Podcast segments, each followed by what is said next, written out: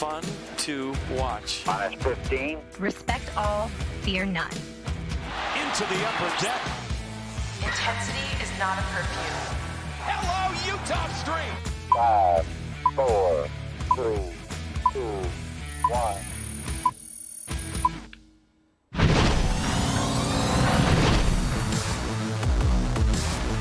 We are just under two weeks away from pitchers and catchers supposedly reporting to spring training. Welcome into MASN All Access Podcast, everybody. Bobby Blanco here. I'm now going to bring on our, my uh, co host and correspondent, uh, Amy Jennings, who is joining me through the safety of her own home uh, via Zoom. Amy, thanks so much for joining me. Good to see you. How are you? Yeah, of course. I'm doing pretty well. How are you doing, Bobby? Yeah, doing well. I am a big snowman, so uh, not an actual snowman, but uh, I enjoy the snow. So um, I had a really good time the past couple of days. Uh, a nice steady snowfall across the DC region, uh, starting Sunday afternoon and leading up until I guess pretty much yesterday morning, or maybe it was Tuesday morning. So I, I enjoyed it. We didn't get too much. I like that kind of snow, right? It wasn't devastating to the area where everything gets shut down, but it was enough where you could go out and kind of step around in it, maybe make a couple snowballs. So I enjoyed myself in the snow. Yeah, see, here's the thing. I used to love snow, and I still love snow on the weekend. But now that I work in news and having to go out at three in the morning Oh, and um, go all around in the snow in my boots and my coat, and it's freezing cold, I don't love it so much. But at home, we didn't get a whole ton here, but at home in Hagerstown, my parents had like 11 inches. My God, that's a, that's so much. I mean, we like I said, we got like two, I think, collectively over three days here in, in, in the city. Right, and then like up in New Jersey, they got feet worth. So we we lucked out down here. Yeah. No, I again like if it could, I was kind of just like sitting and watching it. I like again if I could just sit and watch it gently snow over the course of three days with it only maxing out at maybe three inches at any given time. I, I'm happy with that. I just like it's so peaceful to me. It's so cozy. Um, I, I I enjoyed myself. Good. I'm glad to hear that, Bobby. Yeah. Um, so we got a lot to get to today. We're going to hear from Mark Zuckerman later on in the podcast. Um, we are live across our social media platforms on Facebook, Twitter, and YouTube. Be sure to comment along throughout the show. Uh, we'll be taking comments uh, later on in the episode. Um, Mark Zuckerman's going to join me. Like I said, we're going to talk about the ongoing labor discussions, which we'll get into in a second as well. Um, a flurry of roster moves the Nationals made, not just made, but also affected uh, the Nationals over the past couple of days. But first and foremost, Amy, we had some sad news in not just the MASN family, but uh, baseball family in general over the weekend. Longtime Nationals baseball writer, uh, used to be for the uh, USA Today, and then, of course, for the last handful of years with MASN. Mel Antonen sadly passed away after a long battle with varying illnesses and diseases and ailments.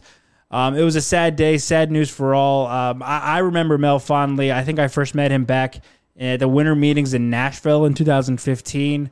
Uh, I, everything you've read about him is correct. Uh, there could not have been a more nicer person, a nicer human being. Just loved baseball, loved his family, loved his friends, uh, his coworkers and colleagues. He was j- truly a joy to be around at any given time, and it, I was sad to see him pass. Uh, I think it was over Saturday night, or maybe it's Friday night, but it, it was uh, it was definitely a difficult time for not just here at MASN, us here at MASN, but across uh, the baseball community.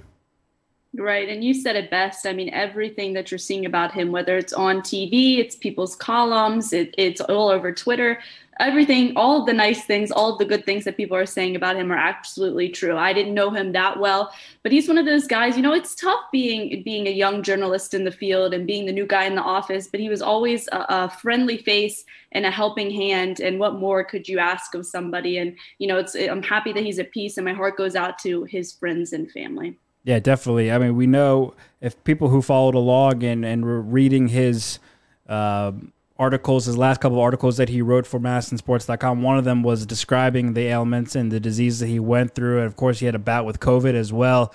Um, he fought to the very end, and I'm glad that he's no longer suffering. I'm glad his family and close friends are no longer having to suffer along with him. Uh, but some of the tributes that we saw being posted over the last handful of days have been really, really nice and, and heart touching. Um, so again, like you, you so eloquently put, hearts and th- prayers and thoughts to his friends and family. Um, and I'm glad that he is at peace. And and as Mel would wanted, uh, we're gonna move along and talk about baseball. I mean, I, like I said, he he he just loved the sport. He loved talking about the sport. You heard some accounts of him wanting to talk about um, baseball even in his last couple of days. So we're gonna honor that idea and, and, and his love for the game and and talk about um, not not so a joyous part of baseball right now, Amy. We're right back where we started. More labor discussions between both the league and the players' union. We've heard earlier in the week that, of course, Major League Baseball made a pr- proposal to push back the start of the regular season and spring training by about a month uh, and hopefully getting more access to uh, the vaccine for players and staff members. Uh, the union, like we anticipated, rejected that offer. Now we're hearing reports that the union has even uh, ignoring calls from uh, government officials who wanted them to shut down, or not shut down, but delay the start of the regular season. Kind of a whirlwind week. Uh, it's it's odd that we're having to deal with this just two weeks ahead of spring training, but we're kind of back where we started when baseball shut down around this time a year ago. Right, that's what I was going to say. It seems like baseball was on the wrong um, time span at the beginning of this because they caught the beginning of, of this pandemic when everything began to shut down. And now they're catching the other end when the vaccine is just starting to roll out. And it's kind of this awkward crossroads because we don't know whether they should go forward or kind of hold back and wait. So they kind of caught the bad end of the stick two times around now. Um, but it, it is kind of frustrating that this comes just two weeks uh, before spring training when guys are already at spring training and pitchers are getting things going already. Um, I get it because everything's changing, everything's fluid. What might be true today might not be true tomorrow. So it kind of makes sense that they waited to the last minute to make this proposal um, just two weeks before before spring training was supposed to kick off. But it is also frustrating and kind of unrealistic. Like we know realistically, unless they probably pay a hefty price, that you can't just go out and give these athletes the vaccine over everybody who who is already in line to get it, as much as they they might think. And they're not realistically going to work out that kind of deal just a few weeks before spring training. Yeah, I I, I totally agree, and I, I thought the timing of it was weird. Um, uh, you know, we're hear from Mark Zuckerman and his thoughts on it too. He was obviously way more in touch. He wrote a couple articles on MASNsports.com about it, but I, I thought it was. We, we had three months to do this, Amy. I mean, I, I know it's a kind of it's a very much a fluid situation. There's a lot of changing pieces, and uh, anything can change the drop of a hat. But you know, since the end of the World Series in late October, early November until now, there was three full months to at least have a framework done, right? Uh, you at least have something put in place and, and maybe a plan B and plan C in case this, this, and this happens. And yet here we are. I think it was, you know, February 1st, and we're now having what we have been reported first discussions between the two sides. And I, to me, that's just, that's like irresponsible. It seems like – both sides want each other to fail, right? They're kind of pointing at each other, putting the blame on one another, and, and not working together. And this is, of course, ahead of the collective bargaining agreement expiring a year from now, and, and they're going to have to renegotiate a new CBA, and I'm sure that will go over well. But this could have been an opportunity, and we said this all last summer too, leading up to the season, right? There's plenty of opportunity to make peace here and, and, and establish some kind of uh, healthy working environment and I think the fact that both sides waited until this moment just signifies like they're not working toward the good of the game, right? They're working for each other's uh, their own personal interests on either side, and they don't really care how this shakes out as long as they prove to be right and the other side is wrong. Yeah, I think this is foreshadowing a lot to come between these two sides of it. But here's what's so frustrating to me is that, you know, I get a lot is fluid and a lot is changing. But what we know, and, and they want fans in the stands, and I get it. They can't go 160 games and and have no fans in the stands. It's just not realistic. So hoping that you can push it back the season back a couple weeks means that you get fans in that much sooner towards the start start of the season. But what we have known is that this is going to be COVID is going to be involved in this season. It's not magically going to disappear. And what I don't understand is why all the rules that apply to, to, to last season aren't applied to this season. I know the DH and, and expanded playoffs were in these proposals, but what about all the other rules? I mean, without fans, I can't imagine they're going to play nine inning day night double headers. It doesn't make sense. Um, what about the expanded rosters? I mean, COVID's still going to be around. There's likely going to be an outbreak at some point. Um, if because we know they're not in the bubble, and realistically, they're probably not all going to have vaccines. So that's going to happen at some point. It's just like all these factors that we know are going to be there are still going to be there and they could have been worked out for the last three months and i think they should have and i think we're forgetting all of that. Like it's really not that much different than last season other than it's not going to be just 60 games yeah, if anything, they should be more prepared for this out- outcome, or uh, having just gone through a shortened season, they should be more prepared for this. I, I, what I don't understand, too, Amy, the other side of this is like you mentioned all the discussions about the rule change and everything, but there haven't been enough discussions, at least in my eyes. Uh, maybe I'm wrong, and I'll ask Mark Zuckerman about it in, in a few, but I, I haven't seen a lot of discussions about protocols, health and safety protocols. We've talked a lot about is there a universal DH? Are we going to have a shortened season? Are we going to have expanded playoffs? Um, our players can get paid in full, but we have not talked enough about are are they still going to get everyday testing? What kind of availability will the vaccine have uh, for these players and staff members as well and coaches? And it's not just players. There's uh, thousands of hundreds of people who are a part of Major League Baseball getting a season together uh, and operating to its full function.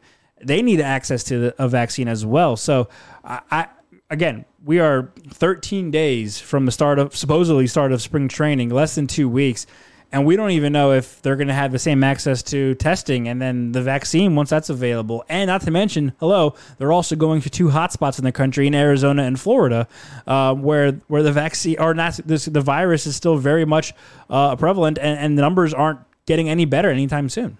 Right. And I get that's what, you know, we talk about how it changes and it's so fluid. That's part of it you know they the numbers could be super high today and, and a little less tomorrow and in two weeks from now even lower but these are two areas of the country that all, always been particularly high and they're sending them there um, so it's it's going to be interesting to see how this pans out. It's going to be interesting to see uh, less than a year now how this all comes to a head. Um, I imagine it's going to be we're going to be talking a lot about it, Bobby. Yeah. Yeah, I think that's enough for today. It's a very frustrating thing because uh, we're just kind of circling back to where we began, like I mentioned. Um, it's a bad look for the league. It's a bad look for the sport. You look at other te- other sports. I mean, you mentioned if and when a player tests, positive, it's going to happen. They're going to have an outbreak. Football did, basketball does, hockey does. Uh, it's bound to happen. And yet we're here. We are arguing about full pay and and, and rights and, and postseason rights and stuff like that, as opposed to how are we going to protect our players and staffers throughout the course of a regular season if we get to that point. And of course, the virus could change everything between now and then. Hopefully not. Hopefully we get pitchers and catchers reporting uh, in two weeks and an opening day on April first which they're planning on doing right now, but everything could very much change. And um, we're hoping that they get underway. It's just a bad look for the league and the sport in general. And this is how exactly how you turn off young fans, right? You, you know, they're trying to engage more young fans and attract more young viewers uh, to play the game, to watch the game, to take part in the game. And this is exactly how you turn them off and, and how they're going to go and watch more hockey and basketball and, and football. I know it's frustrating, Bobby. But yeah. on to the good news, on to the Nationals news for all you Nationals fans. They we we saw we see a new hello, we see a goodbye, and we see a hello again. Yeah. I had a tough time. Sometimes I have trouble uh, writing the captions uh, for these uh, podcasts, Amy. I did not have such trouble this time. Hello, goodbye, of course, classic Beatles song, and then hello again. We have an old friend coming back. Uh, but let's start with Alex Avila. We ended last week's podcast talking about how the Nationals will fill the backup catcher role, right? JT Realmuto signed or re-signed with the Phillies. Um, they were going through a list of, of, free agent catchers still on the board. I think we briefly mentioned Alex Avila. I don't think he was too high on anyone's radar, but once again, kind of like the Jon Lester signing, you dig deeper into his numbers, into his history, and you kind of think this actually kind of makes sense to, to bring him to DC. He's caught Max Scherzer extensively uh, in Detroit. He caught Patrick Corbin a little bit in uh, in uh, Arizona, and also Jon Lester a little bit in Chicago. Uh, so he's familiar with three of your known four starter pitchers already. He's got a veteran experience. Um, it's a kind of a, a, a, low cost deal. So you know Yan Gomes is going to be your everyday catcher, and this guy does not seem to be uh, too bad of a backup to have uh, catching uh, your ace pitching staff right after we knew they weren't going to go after the the JT Realmutos of the market, we kind of figured that it would be a guy like this, a veteran guy that they didn't have to play a, pay a whole lot, who has experience not only in the league but with your pitching staff. Just like you mentioned, he has experience with three fifths of this pitching staff, in that he's caught Max Scherzer, Patrick Corbin, and uh, Jon Lester in the previous teams that he's been with. Um, he's actually caught um, Max Scherzer 107 times. So that's a whole lot, and they have a pretty good relationship, and we'll hear about that in just a little bit. But this is a guy, I mean, veteran guy, been around, nothing too crazy, but but he has above average defense. Um, he's thrown out 14 of 32 runners trying to steal over the past two seasons. He's a 30% caught stealing rate over his career, which is better than the league average, which is at 27%. So above average de- defense, fine offense. He's a lefty bat you can throw in there, um, and I think he's up up for the job. Yeah, I would hope so. And um, I think the the experience he has catching Max is, is a huge selling point too. We don't know if he's going to be Max's everyday catcher. I would assume he would catch Max a handful of times, and maybe it could evolve into that. Um, but you know, it, it's an experienced guy. He's been around the block. He has postseason um, numbers and, and and and a resume there. Uh, you know, you take a look at his offensive numbers last year, though. Nothing too crazy with the Twins. They only played in 23 games. Uh, didn't hit 200, so hit below the Mendoza line. Only the one home run and two RBIs uh, with 11 walks. But he wasn't the everyday guy there. He was a kind of a backup role there as well. Uh, and with that being the case here in DC, maybe that takes some pressure off him. Uh, you know, 23 games out of six, that's almost half. Uh, so that's kind of a heavy workload splitting time there. Maybe he doesn't have to work that many. Maybe it can be more of a, a two thirds and a third kind of workload between him and Yan Gomes. Uh, but you know, the off like you mentioned, some of the numbers aren't very eye popping.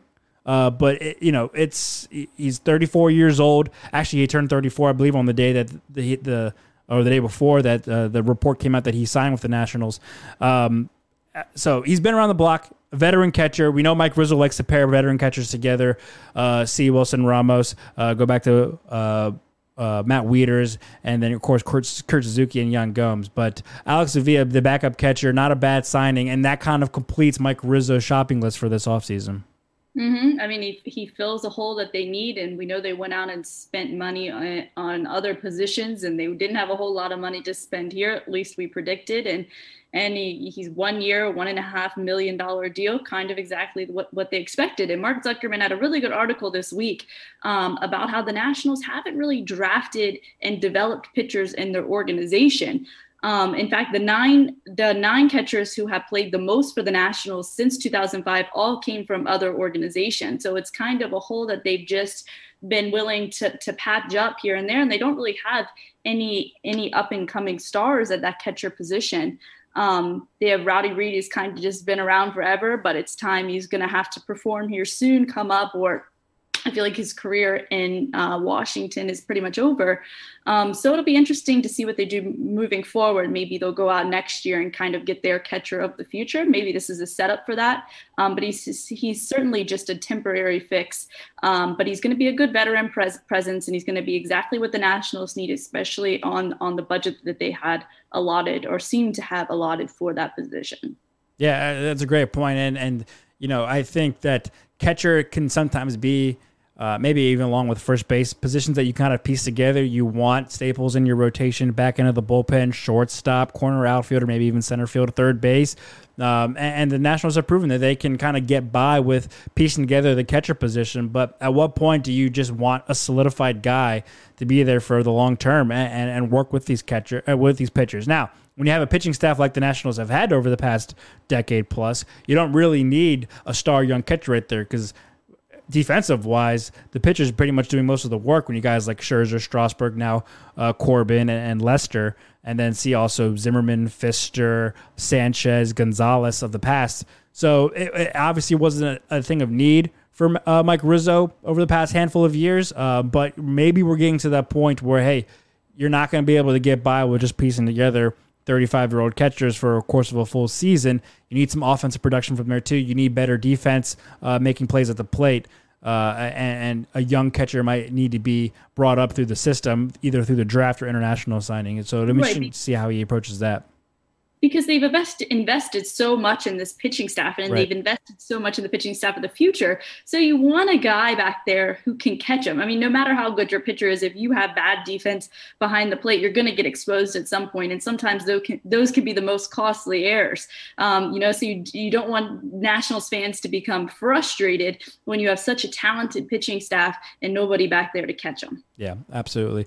Um, well, let's hear from Alex Avila. He uh, spoke to the media just yesterday, and of course, the hot topic that he was being asked a lot about is his relationship with Max Scherzer. Of course, caught him a couple years in Detroit, um, and, and including his Cy Young year in 2013 uh, with the Tigers.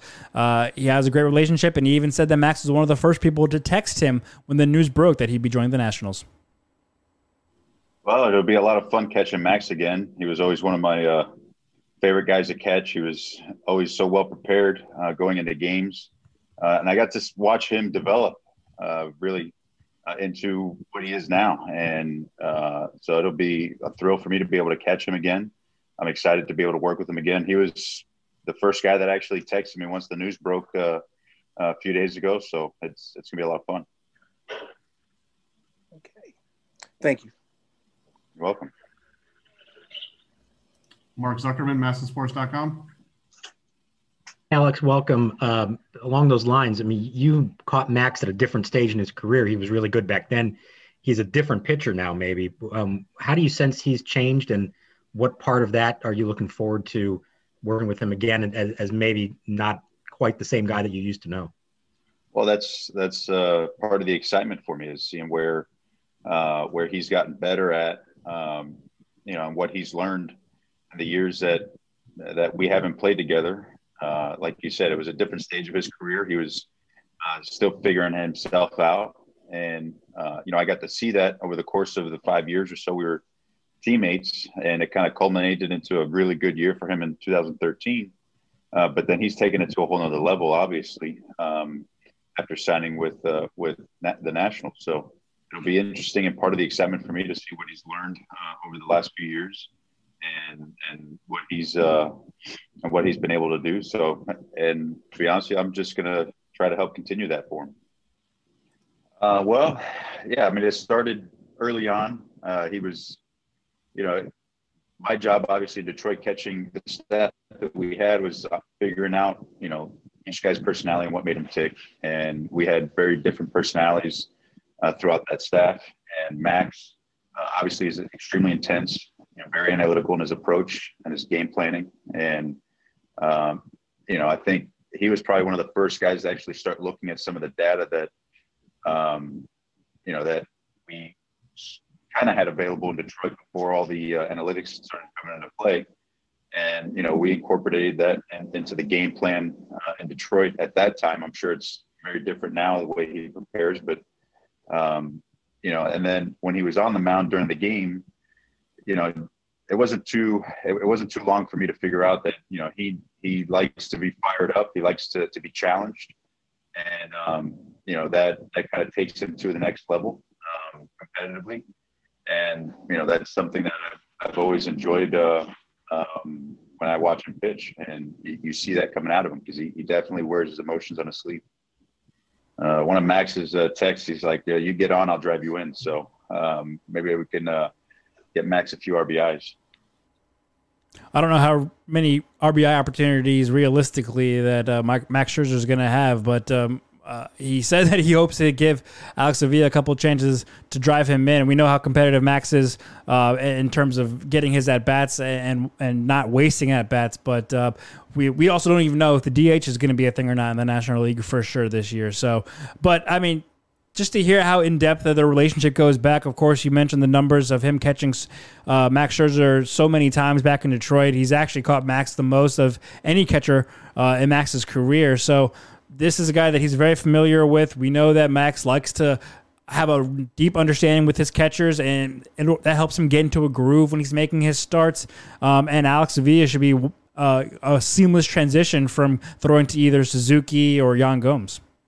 Right, that's really awesome to hear because I would imagine there's a little bit of hesitancy when you bring not hesitancy, but worry when you bring in a new catcher that that they're not going to click with your pitching staff.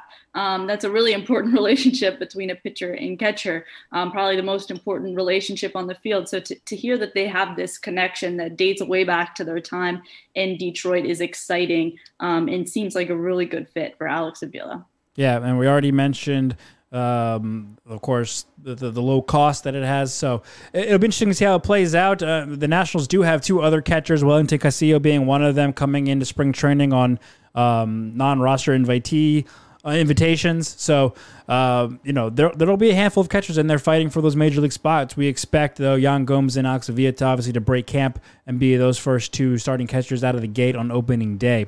Um, moving on. Uh, the goodbye part of the title, hello, goodbye, hello again, is of course uh, Sean Doolittle. You know, this had come down or been um, in the works probably for a while now. Amy, we have discussed at length Brad Hand signing with the Nationals, uh, probably the best, uh, not just left-hander, but overall relief pitcher on the this past free agent market. And now Sean Doolittle uh, has moved on, uh, signing a one-year deal with the Cincinnati Reds, um, or at least agreeing to it. I don't think it's been made official yet. Um, but you know, we thought if Sean Doolittle was going to come back to the Nationals, it would have to be on a, a low cost deal, maybe even a minor league deal, and work his way into that bullpen rotation. Uh, they're still in search of a lefty, but Sean Doolittle got a major league deal. I think it's a, a one and a half million dollar reportedly with the Cincinnati Reds, uh, effectively ending his career here in Washington D.C and this is a, a, sad goodbye because there's so much talks about not only on the field um, because he had some outstanding years in Washington, but off the field, he's just such a class act. You know, he stood up for what was right always, and he could always be be the guy that was available in the clubhouse to talk to, win, lose, bad outing or not. Um, the media could go on, go to him and count to him, and he would say something meaningful. Um, he was always thoughtful, um, and you could just tell he always put put his best self out there. So that's a really sad goodbye, I would imagine, for fans um, also. And it's kind of tough to evaluate at this point in time how big of a loss it is for the Nationals. We talked about maybe they would be the team to give him a chance because they know him best um, at this point in his career. And it's hard to tell because he had such a bad 2020. If you remember, he went on the IL early in the season with knee inflammation.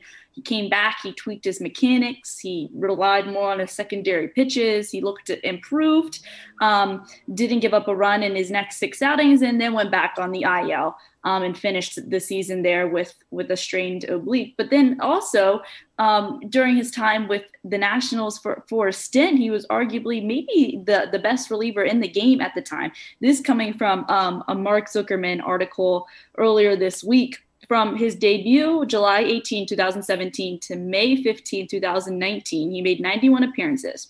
He posted a 1.72 ERA, which was the second best among all uh, relievers in baseball, and a .819 WHIP, which was the best if, of relievers in baseball. And he converted 52 of his 55 save opportunities, which is a 95% success rate.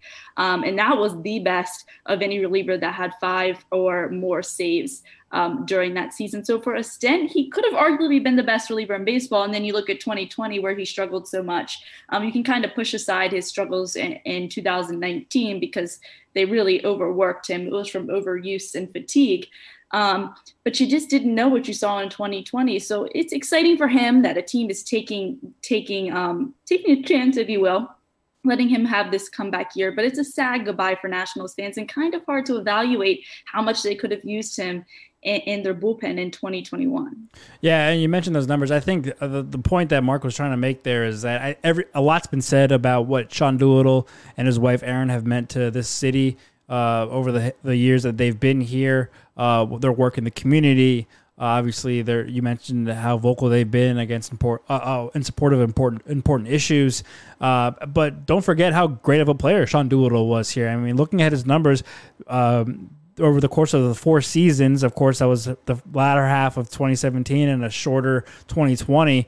Um, you know, over 140 innings. He went 10 and 10, 75 saves, over 160 strikeouts, a ERA just around three.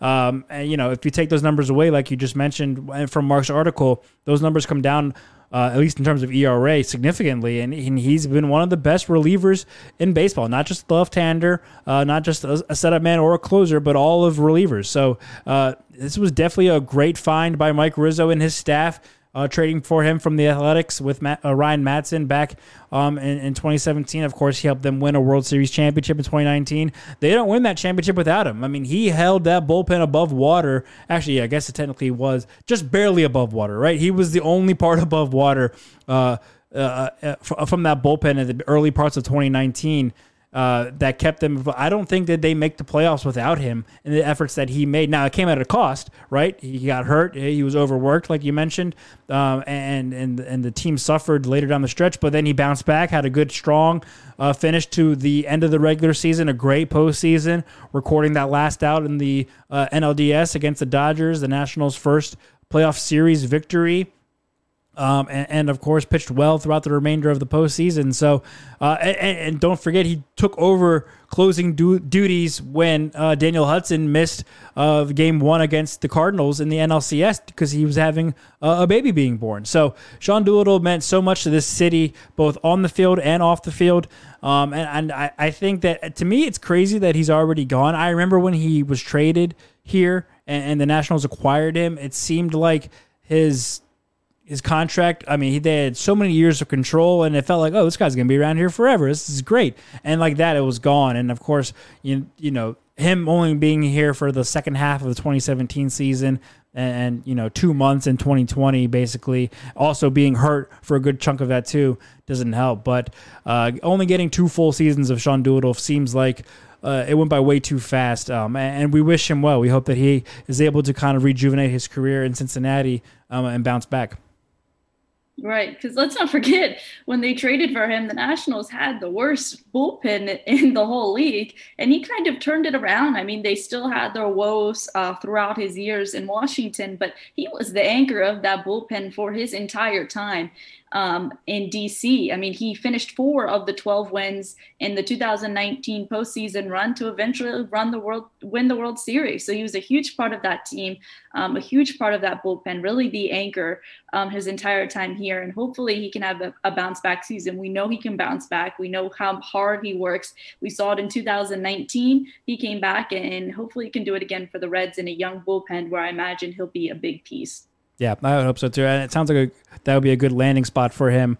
Um, uh, and, and, like you mentioned, in a younger bullpen, and maybe he can be kind of that veteran presence. Um, I had to dig back a little bit. Uh, this is back from way at the end of September. It was the last day of the regular season, actually, and Sean Doolittle met with the media. Um, he was named the, Nationals uh, media members Good Guy of the Year. I think that was the second year in a row he had won it. Uh, and, and without really knowing at the time, this was going to be Sean Doolittle's last time speaking with the DC media, uh, and he kind of reflected on his time here in DC, and and more importantly, what the Nationals fans meant to him in, in that entire 2019 postseason run and all the years that he's been here. So here's Sean Doolittle talking about his relationship with the Nationals fans. I think this season has been so unique, and since um, especially since my injury. Um, I found myself focusing on um, rather than the uncertainty of like free agency and what's going to happen next. Just like how lucky I was to be here for the last four years, and you know, really how cool winning the World Series really was, and how special it was that we were able to accomplish that. I think about when it when I think about the World Series, like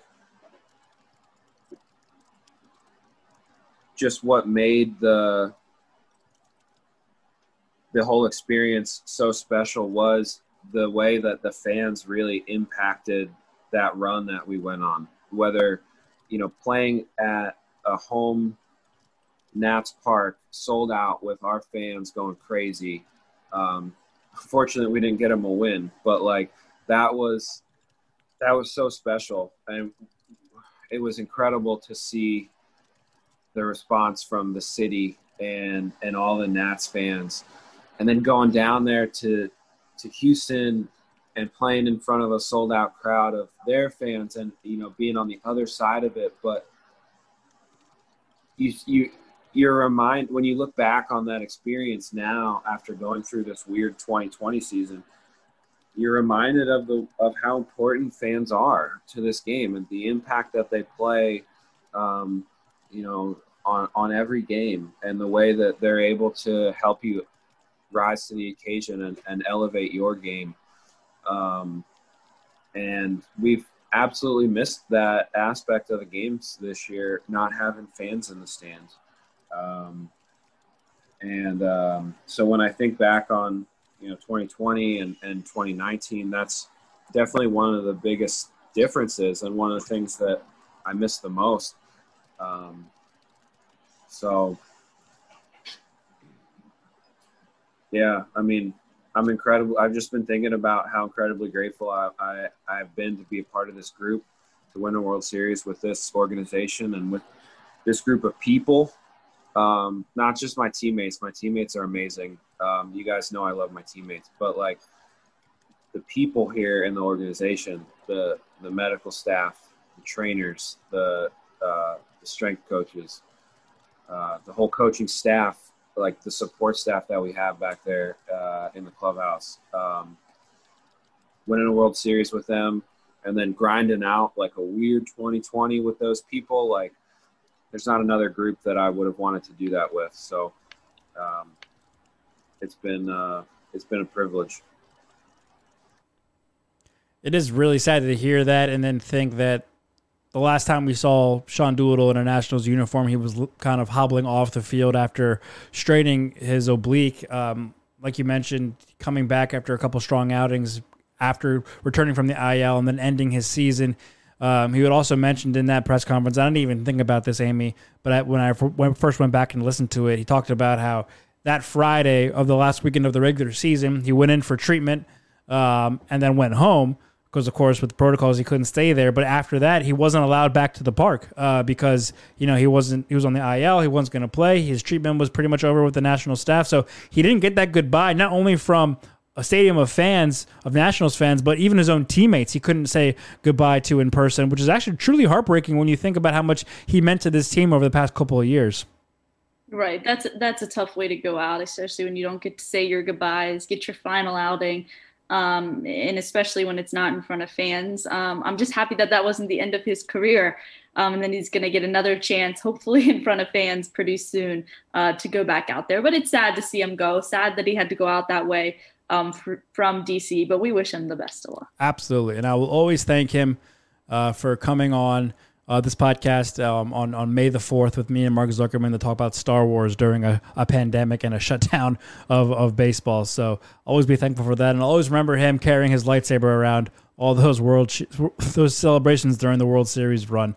Um, I know we those those videos and photos for forever. So great, yeah. I gotta back them up somewhere so I never ever lose them. Uh-huh. All right, from one do to do do do do do do. Uh, we oh, lose. That was good, Bobby. Thank you, thank you. I, I, learned I learned way too much from Paul Mancini. Guys, he's been practicing that all day. I have, I have. Good um, to nail it. To nail it. um, we lose Sean Doolittle, but Baby Shark Gerardo Parra is back. This kind of broke out of left field last night. I mean, we had literally just gotten off a Zoom call with Alex Avila, and, and the news broke that Gerardo Parra is re-signing with the Nationals on a minor league deal and an invite to spring training.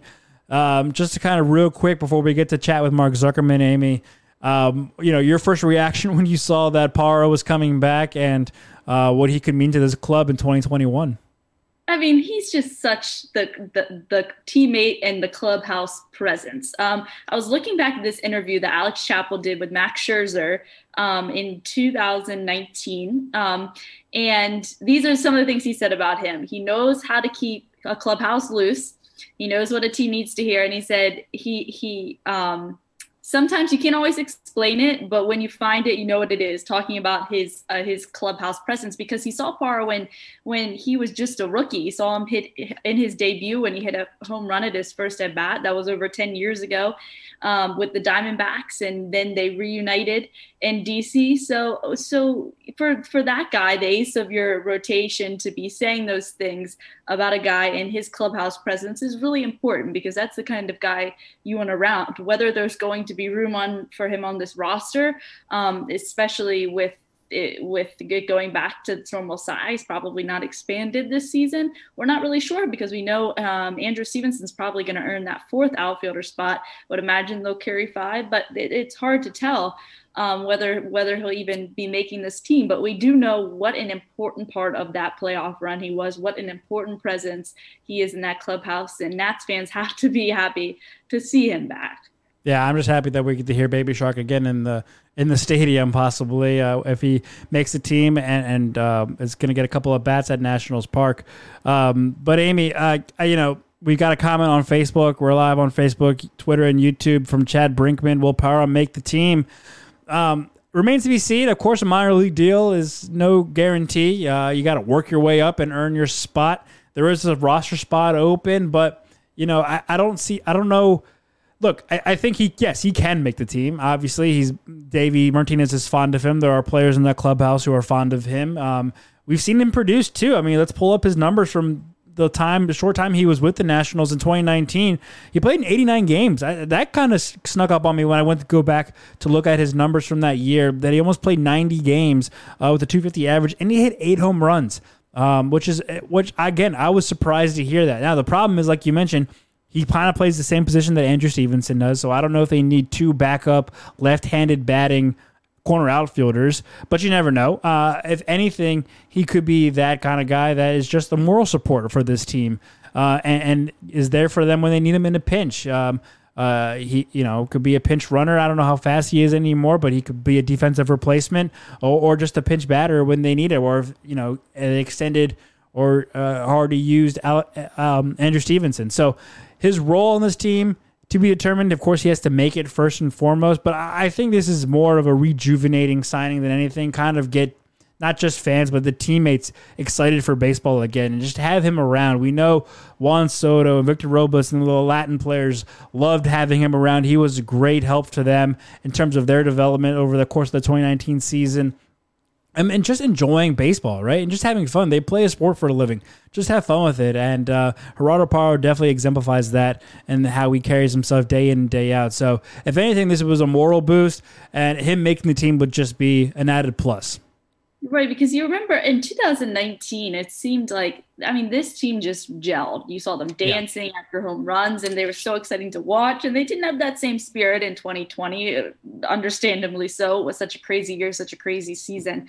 Um, but you remember the position that the Nationals were in in May 2019 when they picked up Gerardo Parra, and then how their season completely turned around. I mean, in his first start with the Nationals, he hit the go-ahead grand slam, and from from then things just kicked off. I mean, he was in that slump, and then Baby Shark was his walk-up song all of a sudden and and he, he got a hit and it, it went from there and he was really a spark and some some of his teammates attributed that turnaround of the season to him specifically um so that just goes to show you between that and the things that Max Scherzer was saying about him just goes to show just how important he is to that clubhouse and what a could be a spark uh, that they need in a, a big part of how they're going to gel in 2021. You never know. It's obviously not a given that they'll make the roster. It might be a little tight there at the end, but I think spring training will hopefully work out a lot of those kinks and make a lot of those decisions for themselves. Yeah, I, I think players and fans alike should be excited that uh, Gerardo Parra is back and you know, it'll be it'll be if anything an interesting storyline to follow throughout spring training. See how he's not just gelling with the team and making them more relaxed, but also how he's performing, and see if he has a legit chance of making the opening day roster. Um, and and you know, just because even if he doesn't, that doesn't mean it's over. The Nationals clearly have an interest in like the guy, right? You know, Davey Martinez is of course very fond of him. So even if he doesn't make the club right out of the gate, that doesn't mean the door is closed forever. He could possibly come back throughout the regular season um, and, and, help maybe in a long another hopefully long postseason run throughout October. Um, all right, Amy, let's we're gonna get out of here real quick uh, before so we can get Mark on to the podcast and have him talk about some stuff as well. But real quick, uh, Super Bowl Sunday, Bucs Chiefs. Who do you have? I have the Chiefs. I'm a big Patrick Mahomes fan. This is back to back. I'm with it.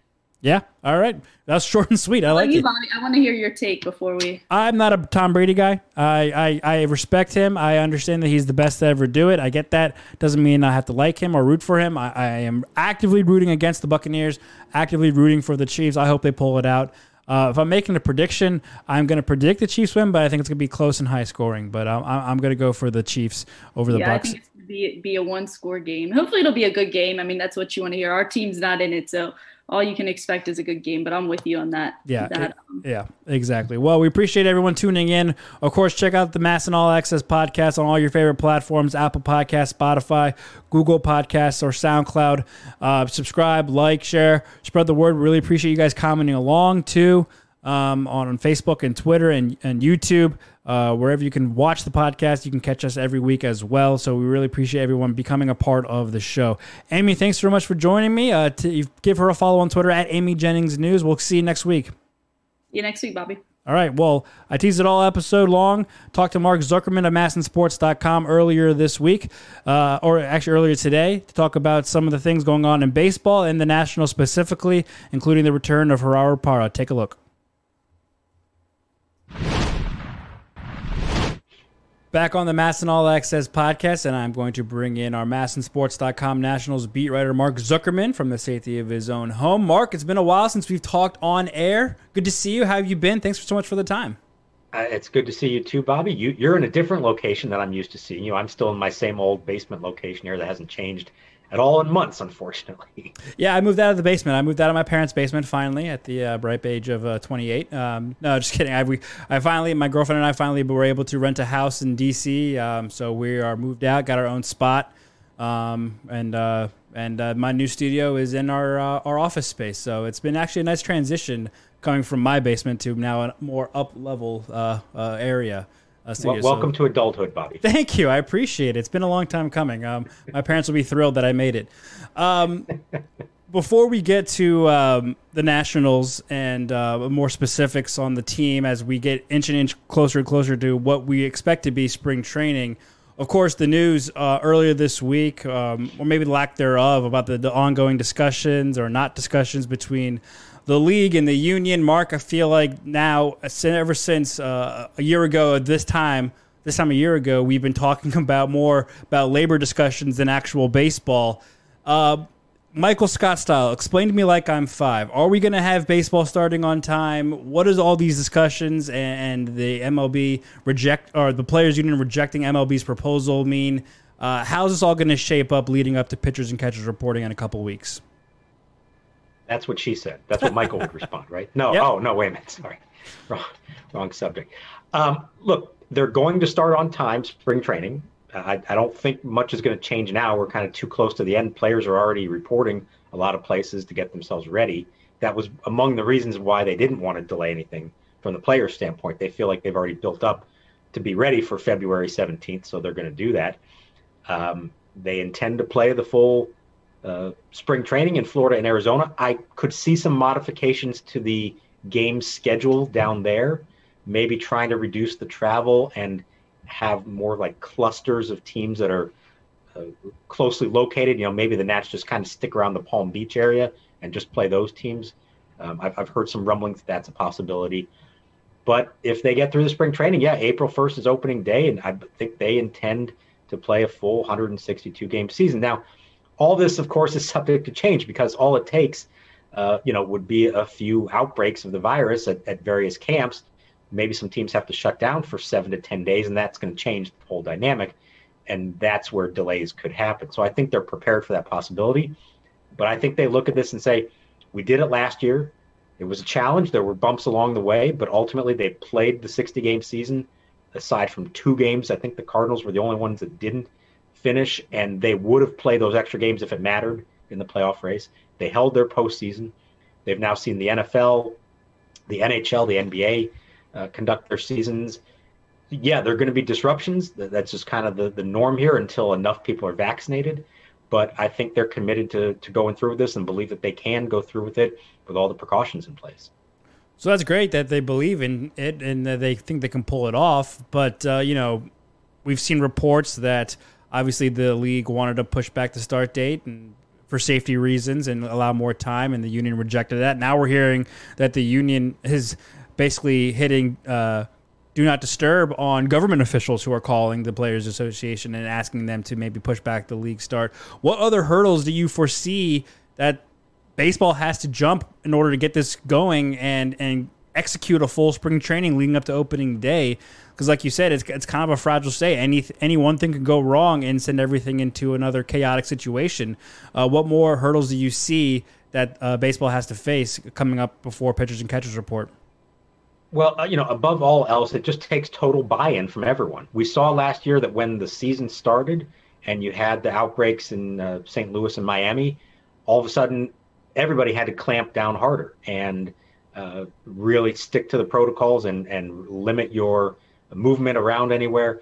Um, so I, I think they now kind of have that experience. They know what it takes, and maybe they're a little more conditioned to deal with that doesn't mean there aren't going to be look there are going to be positive tests it, it, happens we've seen every sport there are positive tests uh, the key is containing it making sure that that anyone who does is immediately immediately isolated um, you know if teams have to shut down the complex for a day or two whatever it takes that they're going to have to do that i think you may see um, the workouts be a little more staggered i think you might not see everybody on the field at the same time maybe pitchers are out in the morning position players later in the day. There was a little bit of that over the summer when they were starting up summer camp.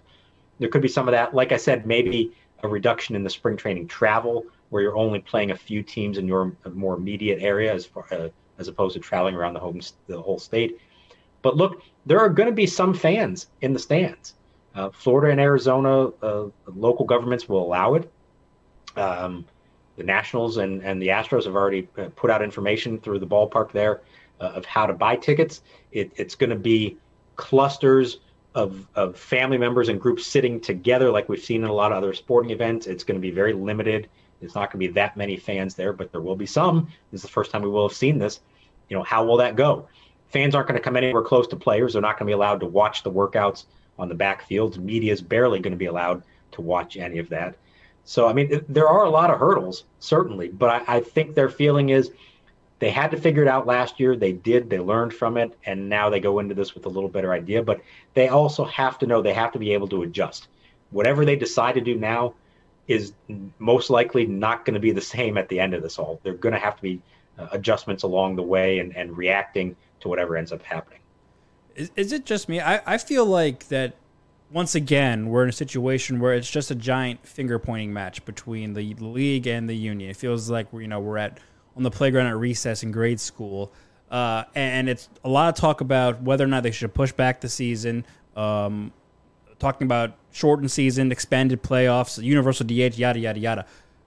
Are we not talking enough about how these protocols are? Is it just kind of set in stone? Um, the testing, uh, the possible uh, accessibility of the vaccine to the players, or is that already been decided upon, or is that something that they still need to discuss?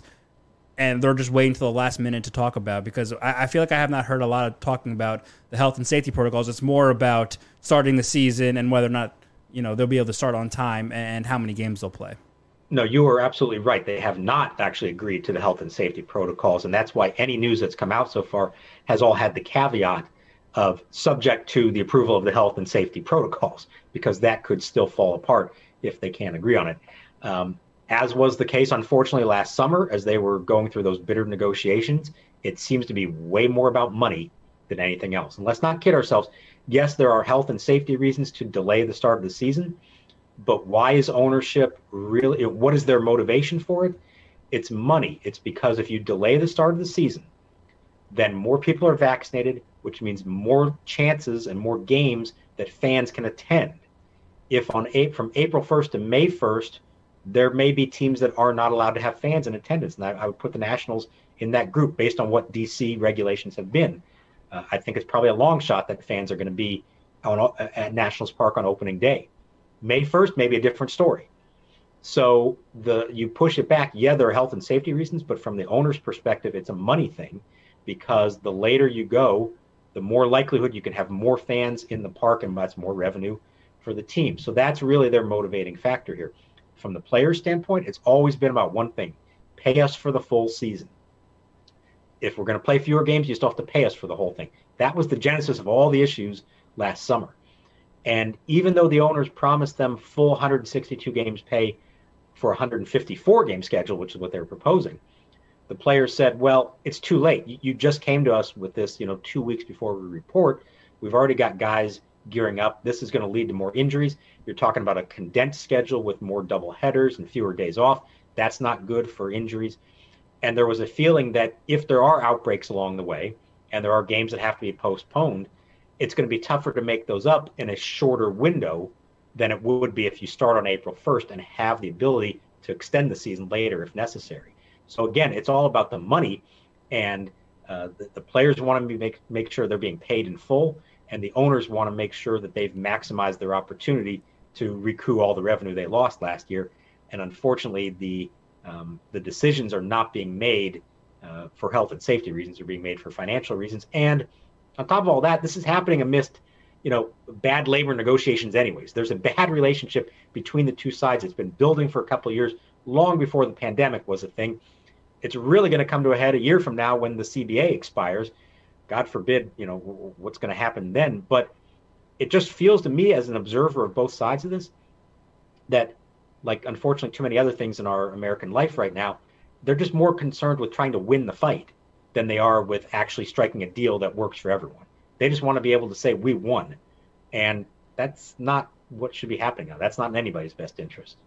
Yeah, absolutely. And it's just a shame that they have to get all this done in the next two weeks and they didn't have three months to do this beforehand since the end of last season. It's just an unfortunate part of all of this.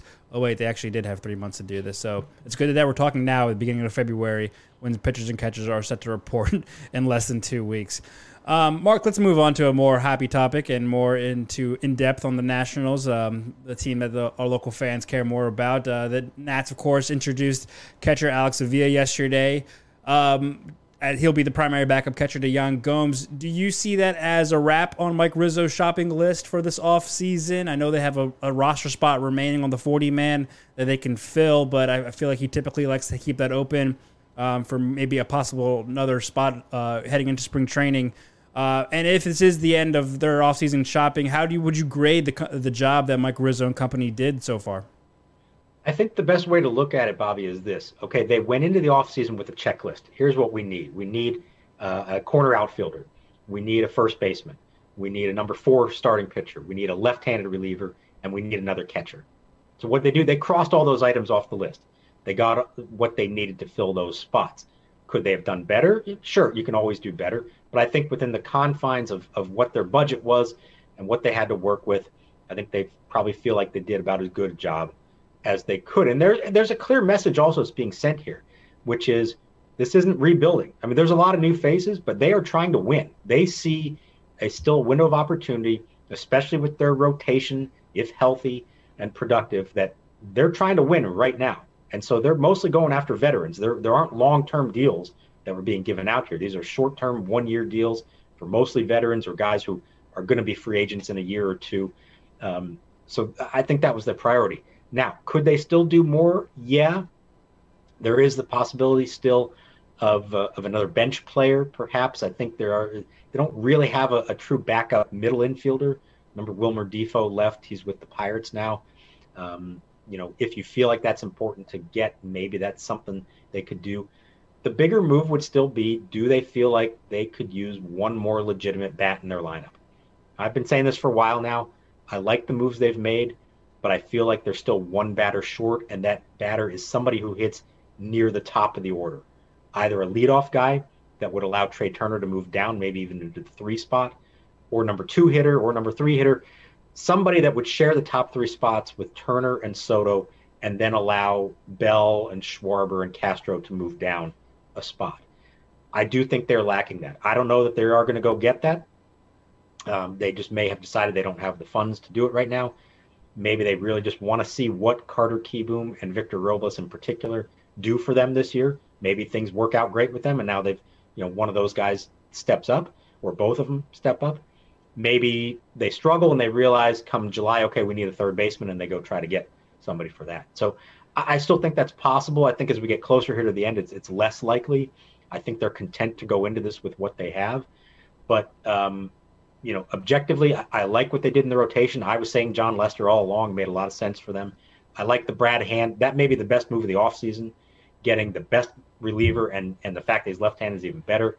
And now you have bullpen depth with four guys who can pitch late innings. So I love that move. I think Avila is fine. to, to pair up with Gomes. They weren't getting JT Realmuto. It just wasn't going to happen.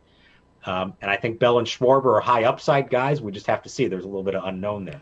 So I like what they've done, but I would really like it if they acquired one more bat, somebody to hit near the top of the lineup.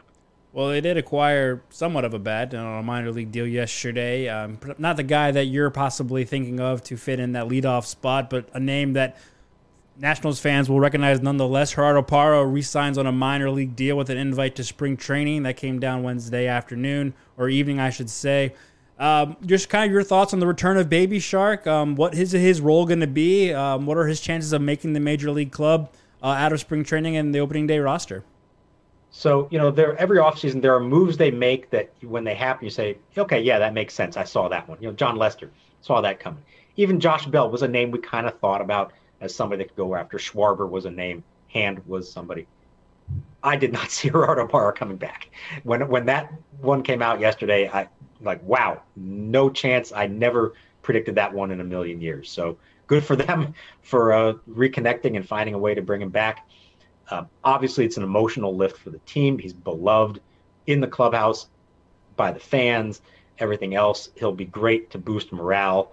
Um, you know, you hope that he's still got something left. I mean, he, he did okay in Japan, not great. Did okay. He played in about 50 games, give or take, over there. So let's see what he's got. But here, here's what I would caution everyone. Number one, it's a minor league deal, so it's not guaranteed. If he makes the club, it's a million dollars. If he doesn't, no harm, no foul. So he's not guaranteed to make the team the way the bench is constructed right now, you know that Avila is going to be their backup catcher. You know Zimmerman is essentially the backup first baseman. You know Josh Harrison's on the team. He's a utility guy who can play almost anywhere. And you got to believe that Andrew Stevenson is on the team as their fourth outfielder. I mean, everything he did for them last year, they seem pretty convinced that he's a big part of this team. So there's maybe one more bench spot. Could they give it to Parra? Yeah, but he's kind of the same skill set as Stevenson, another left-handed hitting backup outfielder. So there's a little crossover there, and maybe that's extraneous. You don't really need that. Like I mentioned earlier, they don't have a true backup middle infielder. Yes, they can move some other guys around who can play shortstop. Yes, Trea Turner plays every day anyways, so maybe it's not a big deal. Um, but that might be a more traditional way to go with with an infielder. So my point is this: there's a possibility that Parra makes the roster, but there are some obstacles in the way. It, this, this isn't by no means a guarantee. He's got to prove that he can play and they need to actually see that they have a need for him within the confines of the rest of their roster and particularly their bench. So much is going to change between now and the end of March. So who knows what else happens injury wise, et cetera. Um, but it's a nice feel good story. You hope that he's still got something left and he can contribute to this team. But I, I, I wouldn't, you know, start uh, buying my Parra 88 jerseys quite yet. Um, you know, there, there is still a reasonable chance he doesn't actually make the team. Well, that's the good thing about the Baby Shark shirts is that those are forever lasting. So no matter if Parra's on the team or not, you can always wear the Baby Shark uh, World Series trophy shirt, and people will know what you're talking about or or get that reference. Um, Mark, with additions also come subtractions. Of course, this was kind of on the wall for a while, the writing on the wall for a while, uh, especially with the signing of Brad Hand that you mentioned. But Sean Doolittle agrees to a deal with the Cincinnati Reds. Um, you know, obviously that Sean played a major role in that 2019 postseason run. Uh, he was uh, the the strong force at the back end of the bullpen for a couple of years here in DC. You wrote a couple of nice pieces on MASNsports.com uh, about Sean's contributions, not just to the team but to the community in Washington D.C. What kind of reflections did you come across when you wrote those pieces, and um, what are your final thoughts on Sean Doolittle's time here with the Nationals? Well, it's a couple things that stand out. First of all, obviously, Sean and uh, his wife Eireann Dolan represented the organization and the city extraordinarily well. You couldn't ask for a better representative for the team in the city, and, and it was genuine. You know, there are there are players who are uh, attention hogs and and great with the media, and they kind of seek it out. Sean was never like that. He's just such a good, interesting, in-depth person who loves to discuss all kinds of subjects, both baseball and not baseball related that he just made for a natural interview all the time. So it, it's not that he was out there looking for it. Look, I remember last May 4th, we desperately wanted him to come do a Star Wars podcast with us. He didn't yeah. seek us out. We just knew he'd be great for it. And it was great. And it was so much fun. So, um, you know, just a fantastic representative for the organization. The part that I, I wrote about, and I hope people don't uh, undersell, is just how good of a pitcher he was for a large chunk of his time here when they picked him up in the middle of uh, 2017, their bullpen was in shambles. It's not the first time that's been the case. But Doolittle, Ryan Madson, and Brandon Kintzler completely changed that bullpen, turned it from the worst into one of the best. And then he, in particular, from July 2017 when they got him till about May or so of 2019, was arguably the best reliever in baseball. Uh, I don't have all the numbers right in front of me. You can read the column if you want to see them all, but it's like a 1.74 ERA, a whip that was like 0.8, 52 out of 55 saves converted. He was dominant.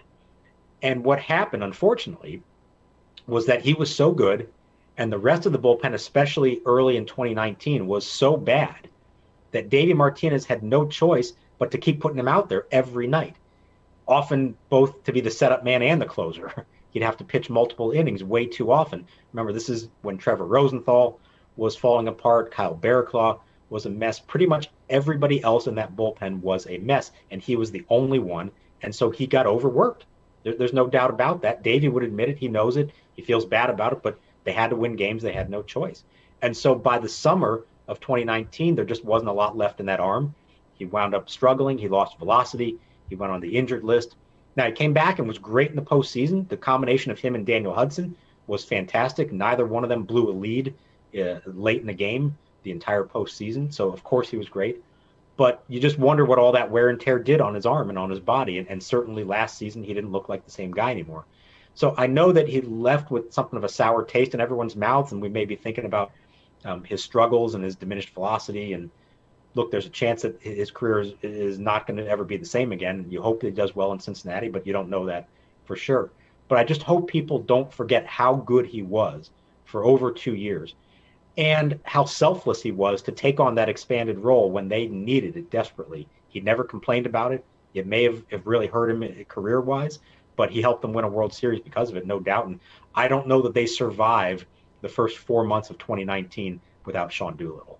Yeah, absolutely. I agree. I, I I feel like his time here was felt shorter than it actually was. I remember when they first traded for him, it, it was like, oh, this is a great deal. He still has plenty of years left of control. He's gonna be here for a while, and like that, it was gone. Um, obviously, the condensed 2020 season didn't help in that matter. Um, but yeah, I think fans will remember his productivity over the past couple of years. Of course, giving back to the community, him and Eireann. Um, and then the World Series championship ring. Don't forget, he was the one that recorded the last out to win the Nationals their first playoff five game series on the NLDS at Dodger Stadium. So I'll never forget that skip he did on the mound uh, when uh, Michael A. Taylor made that diving catch. It's crazy to see how many of those faces um, have gone since from that 2019 team. Um, Mark, it, is, it is it is significant turnover. It's Yeah. pretty remarkable how much turnover. But they got Parra back, so they filled one of the spots with him. Yeah, so we'll hear Baby Shark once again throughout the course of Nationals Park for another season, uh, possibly. Um, Mark, one more real quick before we get out of here. Super Bowl Sunday, Chiefs, Bucs. Who do you have? Yeah. uh, I can't root for Tom Brady. I'm sorry. I can't either. He's great. I respect him like like crazy, but like it's enough. You know, you've proven it. We, you don't need to prove us anything else. Um, I, I like the Chiefs. I like Patrick Mahomes. It's hard not to to kind of fall in love with that team. Maybe if they win another one, we'll start to hate them because now they're the new dynasty. But they're so exciting. Andy Reid is so good and has been for so long. Um, you know, I, I actually think they will win, but I, I but I also kind of want them to win. Um, I think they're good for football, and and Mahomes is great. And you know, maybe this will be the official passing of the torch if it hasn't already been passed from Brady to Mahomes. Yeah, that's a good way to look at it. I'm, I'm right with you. I can't root for Brady. I respect that he's the greatest to ever do it. I understand that, but it doesn't mean I have to root for the guy. Um, I, I'm I'm taking the Chiefs, hopefully, and rooting for them as well. So, uh, but hopefully, just a good game. You know, it'll be Hi- high scoring. High I, mean, I think we can pretty say it's going to be high scoring. Yeah. I, I, and I and it'll be close. I don't think this is a blowout or anything like that. And it may be one of those, especially with the two quarterbacks and the two offenses. Whoever gets the ball last with two minutes to go, that that could be it right there. Yeah, I, I'm just hope that if it goes to overtime, both quarterbacks will have the chance to possess the ball, unlike we saw in that AFC Championship game um, a couple years ago. But Mark, thanks so much for your time. Really appreciate it. More from him at MASNsports.com under the blog, and of course follow him on Twitter at Mark Zuckerman. Uh, Mark, good to see you. Hopefully, we'll see you at spring training in a couple of weeks. If not, maybe around Nationals Park in a couple months. Thanks so much. Sounds good. Good to see you, Bobby.